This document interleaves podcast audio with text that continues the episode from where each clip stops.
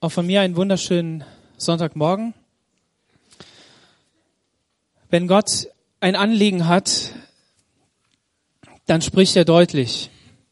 Und ähm, wir dürfen darauf reagieren, als die Zeit erfüllt war, sandte Gott seinen Sohn, um jeden Menschen auf dieser Erde zu retten um ihm neues Leben zu geben. Und diese besonderen Momente Gottes, die haben wir in der Vergangenheit schon angeschaut. Gott hat uns Menschen geschaffen, Gott hat uns neues Leben gegeben, er hat neue Dinge gegeben. Und heute hat Gott mir aufs Herz gegeben, über Gemeinde zu sprechen. Das war so der erste Impuls, den ich bekommen habe, als ich über diesen Tag nachgedacht habe. Wir haben heute Pfingsten und damit ein Thema, das Gottes Herz bewegt, weil es ein Teil seiner Persönlichkeit ist, der Heilige Geist. Gott Vater, Gott Sohn und Gott Heiliger Geist, drei Personen in eins. Wie auch immer wir es beschreiben, es ist unvollständig, es ist unbegreiflich und vor allen Dingen ist es göttlich. Das Coole ist, dass Gott gesagt hat, ich will es nicht für mich behalten, sondern ich möchte es geben. Und Franz hat da schon ähm, Texte und ähm, Passagen zitiert. Ich möchte auch lesen aus der Apostelgeschichte. Da werden wir in den Text hineingehen. Und ähm, worum es heute geht, ist, dass, dass Gott etwas völlig Neues schafft. Etwas, das wir nicht kontrollieren können, was wir nicht planen können, sondern wo wir nur sagen können, Herr, wir wollen bereitstehen, um das in Erfüllung gehen zu sehen, was du für uns vorbereitet hast. Als die Jünger in der, die Ausbildungszeit, die Jesus mit ihnen hatte, so vollendet hatten, da hätte man ja sagen müssen, das ist jetzt so der Zenit, der Punkt, an dem wirklich jetzt jemand auch sein eigenes Unternehmen leiten kann oder ähm, die Geschäfte übernehmen kann oder irgendwie ähm, etwas tun kann, was mehr ist als nur Ausbildung. Und ähm, die Prüfung war dann doch nicht so mit Erfolg gekrönt. Und das Coole bei Gott ist, dass es egal ist. Egal insofern, dass Gottes Ziel ist, dass unser Herz ihm ganz gehört. Und so, ob es Petrus ist, ob es Thomas ist, ob es die anderen Jünger sind, egal wer. Jesu Ziel war, sein Herz zu erreichen. Und Franz hat schon das zitiert und ähm, erwähnt in Apostelgeschichte Kapitel 1, wo es eben heißt in Vers 4, an einem dieser Tage befahl Jesus seinen Jüngern, verlasst Jerusalem nicht. Bleibt so lange hier, bis ihr in Erfüllung gegangen ist, was ich, was euch der Vater durch mich versprochen hat. Johannes taufte mit Wasser, ihr aber werdet bald mit dem Heiligen Geist getauft werden. Die Jünger sollten warten in Jerusalem, um getauft zu werden mit dem Heiligen Geist. Warten, das ist nicht so unsere Spezialität. Ich habe einen Flieger mitgebracht. Und dieser Flieger den habe ich selber gebastelt. Den haben wir bei Ranger gemacht. Das ist aus einer alten Silvesterrakete, ne, dieses, dieses Holz. Also wer mal welche von denen sammeln möchte, so beim nächsten Silvester kann die mitbringen und zu uns zu Ranger geben. Wir basteln daraus was. Okay, und an dem Flieger ist Knete und ein bisschen Papier und so Trinkhalme hier, hier drin. Und hinten ähm, ist noch so ein Ruder dran geklebt. Okay, das hat, das hat was mit dem Heiligen Geist zu tun. Glaubt ihr das? Das muss man glauben, sonst. Äh Gott, Jesus hat gesagt, ich verzweifle nicht. Warum? Weil ich weiß, dass der Vater alles in seiner Hand hat und er kennt Zeit, Ort und Stunde, wann was geschieht. Und vor allen Dingen war er davon überzeugt, dass der Heilige Geist funktioniert. Also, dass er lebt und dass er sich darauf verlassen kann. Er hat es selber als Mensch ausgetestet, ne, hat Gebetsnächte gemacht, Gebetsmärsche auf dem Wasser und so. Nee, das waren dann die Auswirkungen. Ähm, und er konnte sich auf den Heiligen Geist äh, verlassen. Sogar als er Wunder getan hat, hat er gestöhnt und gesagt, ja, Vater, du weißt doch, und wegen der Menschen bete ich zu dir, aber ich selber bräuchte es eigentlich nicht, sei gesund oder komm raus oder steh auf oder was auch immer. Ist ja nicht alles berichtet. So, und wenn ich ihn jetzt fliegen lasse, ne, dann muss ich ja darauf vertrauen, dass der funktioniert. Wir probieren mal, ne? Wenn er dann in eure Richtung fliegt, müsst ihr ihn abwehren. Okay, gut. Wenn man ihn perfekt wirft, dann fliegt er auch noch länger. So, und genau so ist es mit dem Heiligen Geist. Gott kann sich auf das verlassen, was er ist.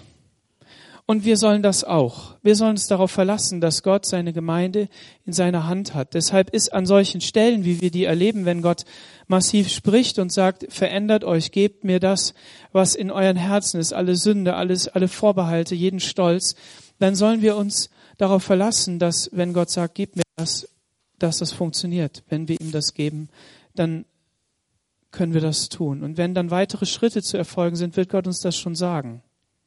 So dürfen wir uns darauf verlassen. Und Jesus hat zu seinen Jüngern auch gesagt, verlasst euch darauf, dass wenn der Heilige Geist kommt, dann wird er euch erfüllen und dann werdet ihr mit Kraft ausgefüllt, aus, erfüllt werden. In Vers 8 heißt es, aber ihr werdet den Heiligen Geist empfangen und durch seine Kraft meine Zeugen sein in Jerusalem und Judäa, in Samaria und auf der ganzen Erde. Durch seine Kraft werdet ihr das tun. Und dann lesen wir in Kapitel 2 weiter. Zum Beginn des jüdischen Pfingstfestes waren alle Jünger wieder beieinander. Plötzlich kam vom Himmel her ein Brausen wie von einem gewaltigen Sturm und erfüllte das ganze Haus, in dem sie sich versammelt hatten. Zugleich sahen sie etwas wie züngelndes Feuer, das sich auf jeden einzelnen von ihnen niederließ. So wurden sie alle mit dem Heiligen Geist erfüllt und sie redeten in fremden Sprachen, denn der Geist hatte ihnen die Fähigkeit gegeben. Zum Fest waren viele gottesfürchtige Juden aus aller Welt nach Jerusalem gekommen. Sie ließen, sie liefen von allen Seiten herbei, als das geschah. Fassungslos hörte jeder die Apostel in seiner eigenen Sprache reden. Wie ist das möglich? riefen sie außer sich. Alle diese Leute sind doch aus Galiläa und dennoch reden sie in unserer Muttersprache ganz gleich, ob wir Panther, Meder oder Elamiter sind. Andere von uns kommen aus Mesopotamien, Judäa, Kappadokien, Pontus und der Provinz Asien, aus Phrygien, Pamphylien und aus Ägypten, aus der Gegend von Kyrene in Libyen und selbst aus Rom. Wir sind Juden, oder Anhänger des jüdischen Glaubens, Kreter und Araber. Doch jeder von uns hört diese Männer in seiner eigenen Sprache von Gottes großen Taten reden. Bestürzt und ratlos fragte einer den anderen, was soll das bedeuten? Einige aber spotteten, die haben doch nur zu viel gesoffen. Da erhob sich Petrus mit den anderen elf Aposteln und rief der Menge zu, Hört her, ihr jüdischen Männer und ihr Einwohner von Jerusalem, ich will euch erklären, was hier geschieht. Diese Männer sind nicht betrunken, wie einige von euch meinen. Es ist ja erst neun Uhr morgens. Nein, hier erfüllt sich, was der Prophet Joel vorausgesagt hat. Bei ihm heißt es, in den letzten Tagen, spricht Gott, will ich alle Menschen mit meinem Geist erfüllen. Eure Söhne und Töchter werden aus göttlicher Eingebung reden. Eure jungen Männer werden Visionen haben und die alten Männer bedeutungsvolle Träume. Alle Männern und Frauen, die mir dienen, will ich meinen Geist geben und sie werden in meinem Auftrag reden. Am Himmel und auf der Erde werdet ihr Wunderzeichen sehen. Blut, Feuer, Rauch, die Sonne wird sich verfinstern und der Mond blutrot scheinen, bevor der Tag des Herrn kommt, groß und herrlich. Wer dann den Namen des Herrn anruft, soll gerettet werden. Ein gewaltiges Ereignis, das damals passiert ist. Und wenn wir das nicht selber erlebt hätten oder erleben würden und uns nicht anstrengen, es zu erleben, dann ist es nichts. Und hier ist diese Anstrengung nicht etwas Menschliches, sondern die Sehnsucht, Gott zu bitten, dass er gibt. Uns hinzugeben, wie wir auch schon aufgefordert worden sind, zu sagen, Herr, erfüll du mein Leben und lass es geschehen. Und an vielen Orten und auch hier in München geschehen Zeichen und Wunder, bei Menschen auf andere Menschen zugehen und sagen, bist du krank, ich will für dich beten und du wirst gesund werden. Und es geschieht. Das ist das Reich Gottes, was unter uns passiert.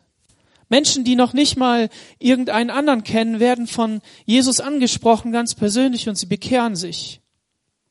in Ländern, in denen sie unterdrückt sind, in denen sie nichts haben, keine Gemeinde, die sie kennen oder irgendetwas und sie werden errettet werden. Das ist Reich Gottes. Aber gleichzeitig ist es so, dass andere Menschen, die von Jesus gehört haben und die sagen, hey, ich will diesem Gott dienen, er soll mein Leben verändern, sie werden verändert. Und sie gehen hin und verkündigen das Reich Gottes. Und es geschieht. Und das ist das, was Gott verheißen hat, dass zu Pfingsten geschieht, was dann in Zukunft geschehen wird. So dürfen wir als Gemeinde wissen, dass wenn wir uns zu Jesus hingewendet haben, wenn wir uns bekehrt haben, wenn wir unsere Sünden bekannt haben und gesagt haben, Herr, komm du in unser Leben, dann dürfen wir uns auch ausstrecken nach dem Heiligen Geist und er wird uns erfüllen und er wird uns eine neue Dimension Gottes zeigen. Sind wir davon überzeugt? Gut, wir müssen noch überzeugt werden. Der Petrus hätte ja auch sagen können, ja, wenn es so einfach wäre, dann saufen wir doch alle. Ich meine, wer würde schon auf einen anderen zugehen und sagen, weißt du was, dass du da in anderer Sprache sprichst, liegt ja nur daran, dass du säufst. Und dann wird der sagen, ja, stimmt, gib mal die Pulle her. Ich meine, man muss ja schon ganz schön hirnrissig sein, wenn da tausende von Leuten zusammen sind und die hören die anderen da in Sprachen reden. Aber der Mensch greift zu irgendwelchen Mitteln und denkt, ja, so passt das. Und wir als Gemeinde Jesu dürfen nicht zu irgendwelchen Mitteln greifen und sagen, ja, so passt das. Sondern wir müssen wirklich zu dem zurück, was Gott vorbereitet hat und was er geben will. Es gibt ähm, die Gemeinde Jesu und das ist eben das Thema, was mich bewegt und was uns bewegt, hat hier ihren, ihre Geburtsstunde. Diese Gemeinde, diese, diese herausgerufene, und das griechische Wort, was da verwendet wird, heißt ekkalo, also herausrufen. Ist die Gesamtheit der Herausgerufenen, ist ein technischer Ausdruck für die aus den stimmberechtigten freien Männern bestehende Volksversammlung. Das war nicht nur bei den Juden so, sondern das war auch schon bei den anderen Völkern so. Also das bedeutet, aus ein, du hast eine Stadt mit einer Stadtmauer, man konnte die ja sehen, ne? das war nicht so wie hier, wo man irgend so Ortsschild finden muss oder bei Google gucken muss, wie weit geht denn die Stadt, sondern du hast dich da vor die Stadt gestellt, hast gerufen und dann kamen die stimmberechtigten Männer raus und dann waren das die, ganz konkret. Und Gott hat das über die, in der Geschichte auch schon so gemacht. Er hat sich selbst ein Volk herausgerufen aus dieser Welt. Wenn wir in das Alte Testament hineinschauen, dann finden wir zuerst Abraham, der herausgerufen worden ist aus seinem Vaterland. Er sollte dieser Apostel, dieser Missionar sein, der rausgeht in ein Land, das Gott ihm zeigen wird, um dort die, die ähm, Machttaten Gottes zu verkündigen, um zu zeigen, wie Gott ist. Und Gott wollte ihm das zeigen währenddessen. Abraham war ein, ein Mensch, der Gott gesucht hat, der, der unterwegs war und der wirklich, der wirklich ähm, einen Herzenswunsch hatte und er wurde gerufen. Ist nicht viel berichtet. Gott rief und er ging. Und dieser Weg war nicht ein Weg, der irgendwo vorgezeichnet war. Ja, natürlich, es gab da verschiedene ähm, gewohnte Wege, die er gegangen ist, ähm, Wege, die er schon mit seinem Vater gegangen ist und so weiter. Aber irgendwann kam dieser Zeitpunkt, an dem er auf die Stimme Gottes hören musste, an der er nicht nur einfach in alte Muster ver äh, verfallen durfte, und das ist er aber leider wirklich, sondern wirklich sagen musste, ich muss mich auf Gottes Stimme oder er muss vertrauen auf Gottes Stimme, auf das, was er gesagt hat und muss diesen Weg gehen. Und das hat er auch gemacht. Er hat seinen Sohn geopfert aus seiner Situation, aus seiner Sicht heraus. Gott hat ist eingeschritten, aber er hat es getan. Und aufgrund dieses Glaubens ist Gott jetzt einen Weg gegangen. Als ähm, nächsten Punkt ähm, hat Gott ein Volk herausgerufen. Ah ja, ich habe vergessen, Abraham sollte, sollte Apostel, Missionar sein, was dasselbe Wort ist, sollte hingehen, verkündigen. Und gleichzeitig sollte er Priester sein unter diesem Volk, also einer, der eintritt für, für diese Völker, um, um ähm, Gottes Reich zu verkündigen. Und dann hat Gott gesagt, okay, ich gehe hin und werde mir ein Volk rufen. Und im 2. Mose 20, Vers 1, da heißt es, da redete Gott und sprach, ich bin der Herr dein Gott, ich habe dich aus der Sklaverei in Ägypten befreit. Und dann kommt, kommen die zehn Gebote, die wir so kennen unter diesem Namen. Aber das war der Punkt, an dem Gott sein Volk aus Ägypten herausgerufen hat. Er Gottes Mose begegnet und hat gesagt, das Schreien meines Volkes habe ich gehört. Und ich will sie herausführen aus Ägypten und sie sollen mein Volk sein. Und hier ging das nicht nur einfach damit einher, dass Gott gesagt hat, ja, baut mir dann da einen Altar und macht dann dies und jenes, sondern es ging hier darum, dass dieses Volk wirklich etwas tun sollte, was auch mit ihrem Herzen zu tun hat. Im 2. Mose 19, Vers 3b, da heißt es, richtet den Israeliten, den Nachkommen Jakobs, diese Botschaft von mir aus. Ihr habt selbst gesehen, was ich mit den Ägyptern gemacht habe. Ich habe euch sicher hierher zu mir gebracht, wie ein Adler, der seine Jungen trägt. Wenn ihr nun auf mich hört und euch an den Bund haltet, den ich mit euch schließen will, dann werde ich euch aus allen Völkern auswählen. Mir gehört die ganze Welt, aber ihr seid mein, in besonderer Weise mein Eigentum. Ja, ihr sollt ein heiliges Volk sein, das allein mir gehört. Als königliche Priester sollt ihr mir dienen, sagt dies den Israeliten. Wenn ihr auf mich hört und meinen Bund haltet.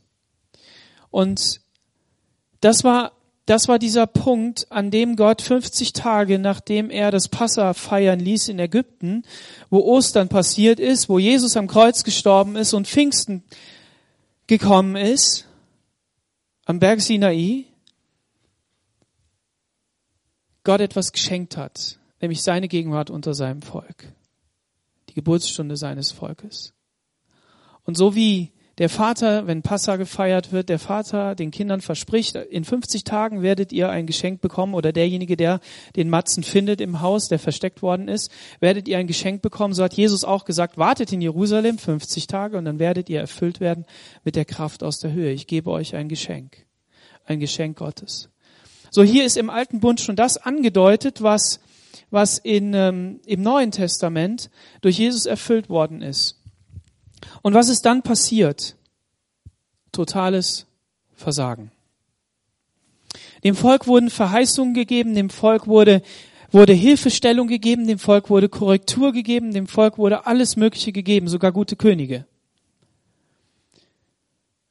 Und Gott war mitten unter ihnen. Und immer wieder gab es Erweckungen, immer wieder gab es all das, aber es gab totales Versagen. Wenn du einmal hingehst und das von vorne bis hinten durchliest, recht zügig, dann wirst du merken, wie dunkel es wird. Es wird immer dunkler.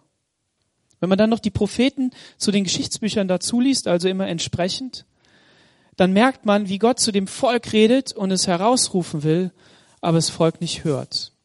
Jetzt ist eine große Frage. Hat das Gott vor ein Problem gestellt? War das für Gott ein Problem? Aber gleichzeitig die andere Frage, wollte Gott das so? Nein. Und doch müssen wir sagen, dass der Plan, den Gott dort umgesetzt hat, den Gott mit, seinen, mit der Menschheitsgeschichte gegangen ist, nicht ein Beta-Plan war, nicht die zweite Wahl, sondern der Masterplan. Schlussendlich können wir sagen, Gott wollte Jesus auf diese Erde bringen, Gott wollte Jesus ans Kreuz bringen, damit er für uns, für jeden Einzelnen die Sünde trägt und wegnimmt. Weil Gott möchte alles in allem sein. Es steht sogar an einer Stelle, dass Gott das zugelassen hat und dahin bewegt hat, dass dieses Versagen ist, damit seine Barmherzigkeit noch viel größer wird, damit er seine Barmherzigkeit zeigen kann. Und wer mehr davon hören will, der darf, und jetzt muss mal diesen YouTube-Hinweis ähm, reinblenden. Wir haben Harald Eckert hier jeden Monat, einmal im Monat, und er bringt eine, eine Lehrserie genau über diese Punkte, wie Gott Heilsgeschichte, wie Gott all diese Dinge hineinbringt oder hineingebracht hat und mit seinem Volk zum Ziel kommt. Und er verbindet zum einen das, was geschehen ist, mit dem, was heute geschieht auch mit, mit in prophetischer Sicht, in was in Erfüllung geht und wo wir sehen dürfen, wie Gottes Hand immer noch weitergeht. Schaut euch die Videos an, die sind bei YouTube online, sind richtig gut, nur 25 Minuten und du denkst, boah, ist das krass. Und ich habe hier gesessen, jetzt schon mehrere Male und habe immer nur gedacht, boah, eigentlich müssten alle Reihen voll sein, weil es hat in dem Sinne nichts mit Israel zu tun und ist doch voll mit Israel. Also wer denkt, ah, das ist wieder nur so eine Israel-Veranstaltung, der hat sich geschnitten. Das stimmt nicht. Das ist richtig, richtig gut, okay? Und es ist richtig viel, so dass man denkt, boah, ist das krass. Alles klar. Die Gemeinde, die Gott initialisiert hat, ist die Hoffnung der Welt. Das hat Gott so bestimmt. Warum ist sie die Hoffnung der Welt? Weil Gott die Gemeinde durch seinen Heiligen Geist bewegt. Weil er da voll drin ist. Weil er nicht nur ein Volk auserwählt hat, dass er zu einem Staat auf dieser Erde macht, sondern er sagt, überall da, wo ein Mensch sein Herz mir öffnet und sagt, ich will mit, mit dir gehen und ich will wirklich in deinem Auftrag gehen, der darf Teil dieser Gemeinde sein. Diese Gemeinde schlägt sich nieder an jedem Ort. Aber sie ist auch gleichzeitig auf der ganzen Welt. Wir hier als CZM in der Emilgeiststraße sind vollständig die Gemeinde Jesu. Vollständig.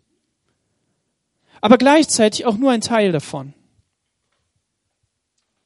So sag nicht, wir haben nur eine spezielle Berufung, wir haben nur einen Teil davon, wir sind nur für diesen Teil, sondern wir sind vollständige Gemeinde Jesu. Gott möchte an diesem Ort wirken. Das ist das Geheimnis. Ortsgemeinde und doch in der ganzen Welt.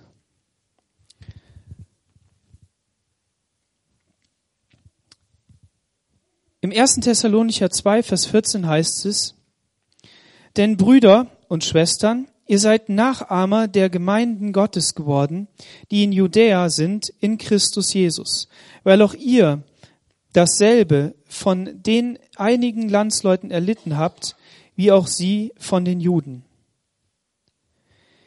Ihr seid Nachahmer geworden. Wir haben Vorbilder in der Gemeinde Jesu. Wir sind nicht für uns selbst geschaffen. Wir sind nicht nur einfach so dahin gegeben, damit wir, damit wir, damit wir einfach nur schön da sind, sondern wir müssen Nachahmer sein von dem, was andere schon getan haben, was andere tun. Und diese Gemeinde hier, die ist Nachahmer geworden in einem Bereich, der uns nicht ganz so gut gefällt, nämlich in den Leiden Jesu. Die Gemeinde Jesus ist eine verfolgte Gemeinde. Da braucht man ja nur mal in die Berichterstattung hineinschauen, in das, was, was weltweit geschieht und merkt, okay, es ist viel Druck da und auch in der Geschichte natürlich. Es gehört also beides dazu. Die guten Sachen, dass sich Menschen bekehren, dass sie zu Jesus kommen, dass sie errettet werden von ihrer Schuld und Sünde und gleichzeitig auch, dass wir verfolgt sind um Jesu willen, weil er verfolgt worden ist. Aber auch hier wieder die Frage, ist das ein Problem? Nein, es ist Zielsetzung Gottes. Denn Gott hat gesagt, ich werde immer bei euch sein, in guten wie in schlechten Zeiten. Ich werde euch helfen und ich werde euch zu dem machen, wozu ich euch gesetzt habe, als meine Braut in der Vorbereitung auf das große Hochzeitsfest im Himmel. Das ist unser Ziel. Im Auftrag, den Gott uns gegeben hat, aber gleichzeitig auch in der Sehnsucht, dass wir selber rein und heilig werden so wie wir das heute schon gehört haben. Dass Gott an uns arbeitet, dass er wirklich derjenige ist, der unser Herz verändert und nicht nur irgendeine Meinung von dem rechts neben dir oder links neben dir oder von dir selbst. Das Geschraube an uns selber durch unseren Perfektionismus und durch das, was wir so denken, das führt nur zu was? Totalem Versagen. Als Jesus auf diese Erde gekommen ist, ist er solchen Leuten begegnet. Da waren ja Leute wie die Pharisäer, die Schriftgelehrten, die Juden, wie sie da genannt werden, und verschiedene andere äh, Gruppierungen, die unterschiedliche Schwerpunkte hatten. Und Paulus selbst sagt, ich war einer von diesen Pharisäern, von der schlimmsten oder von der, von der strengsten, von der, von der gläubigsten Sorte. Und wir haben wirklich alles dran gesetzt, das ganze Gesetz zu erfüllen.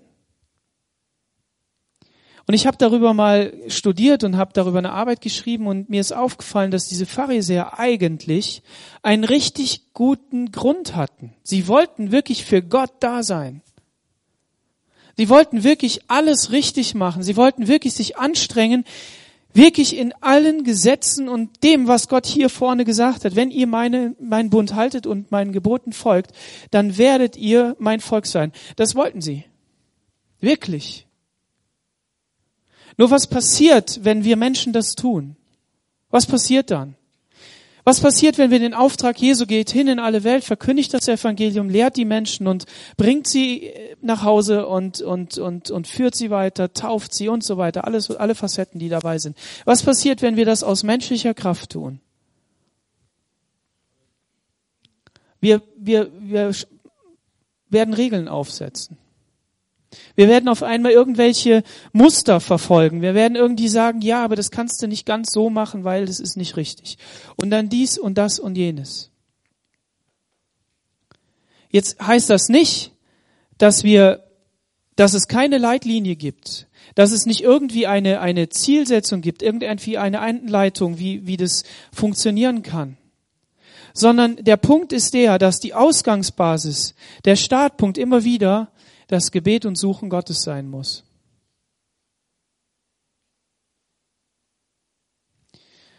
Egal, ob wir junge Menschen sind, egal, ob wir schon lange mit Jesus gehen oder ob wir das mit der Muttermilch aufgenommen haben oder ob wir uns gerade eben erst entschieden haben. Die Frage ist, die wir uns stellen, wo ist unser Startpunkt und was ist unsere Motivation? Wie, wie gehen wir da, wie gehen wir da dran? Und Jesus sagt, wartet in Jerusalem, bis ihr erfüllt werdet mit der Kraft Gottes. Und es kann sein, dass das immer wieder geschieht. Also es gibt einen Punkt, wo der Gläubige, wo, der, wo derjenige sagen kann, Herr, erfüll mich mit der Kraft aus der Höhe und dann werden wir erfüllt. Aber es heißt auch, werdet immer wieder erfüllt. Und wenn wir kraftlos sind, wenn wir nicht weiter wissen, dann müssen wir Gott suchen. Dann müssen wir Gott suchen. Dann müssen wir Gott suchen, dann müssen wir beten. Dann müssen wir sagen, Herr, erfülle du uns und gib du uns neue Kraft. Gib uns neue Perspektive, gib uns einen neuen Auftrag. Lass mich nicht nur den Menschen sagen, dass sie irgendwie auf dem falschen Weg sind, sondern gib du mir lebendige Worte, dass, dass ich wirklich in jeder Alltagssituation dem anderen sagen kann, hey, Gott hat ein Wort für dich. Und auch wenn mein Leben nicht ganz so läuft, wie ich mir das vorstelle, und wenn ich kämpfe und wenn ich, wenn ich immer wieder an Probleme rankomme, aber ich weiß, wenn ich auf Gott schaue, wenn ich auf das schaue, was er für mich vorbereitet hat, dann gibt mir das Kraft, weil ich weiß, dass er mein Leben in seiner Hand hat.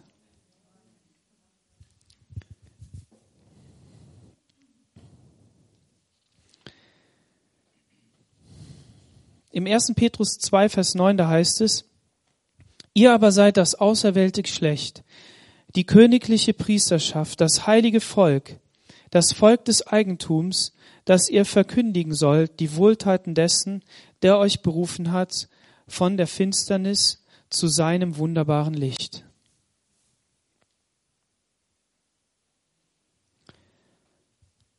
Jesus hat die Gemeinde gegeben und hat neues Leben hineingegeben in jeden Einzelnen. Und das bedeutet, dass wir in einer anderen Identität leben dürfen. Das Problem ist, wir können immer noch in unserer alten Identität leben. In dem, was uns gefällt, in dem, worauf wir Lust haben, in dem, was uns treibt und können so versuchen, unser Leben auf Hochglanz zu bringen. Aber der Punkt ist, dass wir immer wieder darauf zurückgreifen müssen, immer wieder dahin kommen müssen und darin leben müssen, dass wir wirklich aus der Kraft des Heiligen Geistes heraus leben.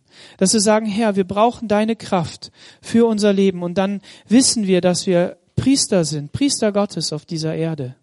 Das heißt, du darfst für deinen Nachbarn beten. Du darfst Hände erheben und sagen, Herr, rette ihn, helf ihm, befreie du ihn. Aber gleichzeitig darfst du auch in diesem Auftrag äh, leben als, königliche, als königlicher Priester. Nämlich ein König ist ja davon überzeugt, dass er König ist, oder? Wenn der über die Straßen geht, dann macht das Volk Platz. Da ist Sicherheit, da ist ähm, alles Mögliche, Soldaten sind da und so weiter. Braucht man ja nur mal so einen Präsidentenfilm zu gucken von Amerika. Und wir sind Königskinder. Das weiß nur keiner.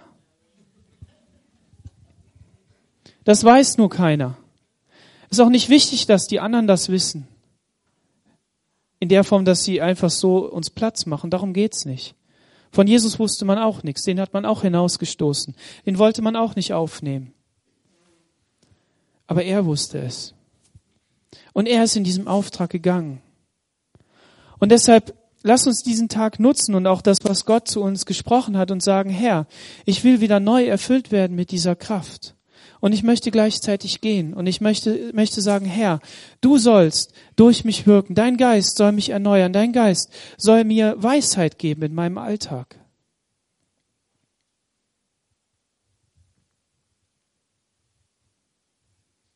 Und darauf vertrauen, dass Gott all diese Dinge in seiner Hand hat. Gott hat seinem Volk nicht nur durch die Kraftausgießung des Heiligen Geistes bewiesen, dass er da ist, sondern die, warum sind Zungen erschienen an Pfingsten? Ein Name von Gott ist Zunge. Die Zunge hat gesagt. Und wenn die Juden über Gott gesprochen haben, ja, das, ich habe es noch nicht in der Bibel gefunden, aber ich habe es gelesen, dass wenn die Juden über Gott gesprochen haben, dann haben, dann haben sie gesagt, die, die Zunge sagt. Und das Feuer ist ein Zeichen Gottes. Feuer fiel auf den Altar, Feuer ähm, zerfraß alles, das Feuer am brennenden Dornbusch bei Mose und so weiter. Und jetzt kommt diese Kraft auf die Jünger. Und die Menschen, die Juden, die da waren, von denen berichtet worden ist, die wussten ganz genau, hier ist, hier ist Gott. Aber gleichzeitig wussten sie es auch wiederum nicht. Genauso wie Jesus, der, der ähm, auf die Erde gespuckt hat und Teig gerührt hat. Sie wussten auf der einen Seite, das ist ein Zeichen Gottes, weil nur Gott kann Leben zu einem Menschen machen und ihn anhauchen und, und lebendig machen. Aber gleichzeitig waren sie so verblendet und so dicht und so, so zu, dass sie es nicht verstanden haben. Aber das hat einen Petrus nicht abgehalten, die Botschaft zu verkündigen zu sagen, wer Jesus ist und dass er der Retter ist. So lass uns auch hingehen an unseren Platz, an unseren Ort, an unseren Arbeitsplatz, an, an in unsere Familie und sagen, Herr, du siehst all diese Dinge. Du siehst das Gute, du siehst das, was mich motiviert, du siehst das viele Geld, was ich verdiene, du siehst das wenige Geld, was ich verdiene. Du siehst den guten Arbeitgeber und den schlechten. Und du siehst die gute Ehefrau und du siehst den bösen Ehemann. Und umgekehrt oder dass ich keinen habe oder was auch immer. Aber Herr, ich bete darum, lass mich deine Herrlichkeit sehen. Lass mich wirklich mit dieser Perspektive gehen, dass du die Kraft bist, auf die ich baue.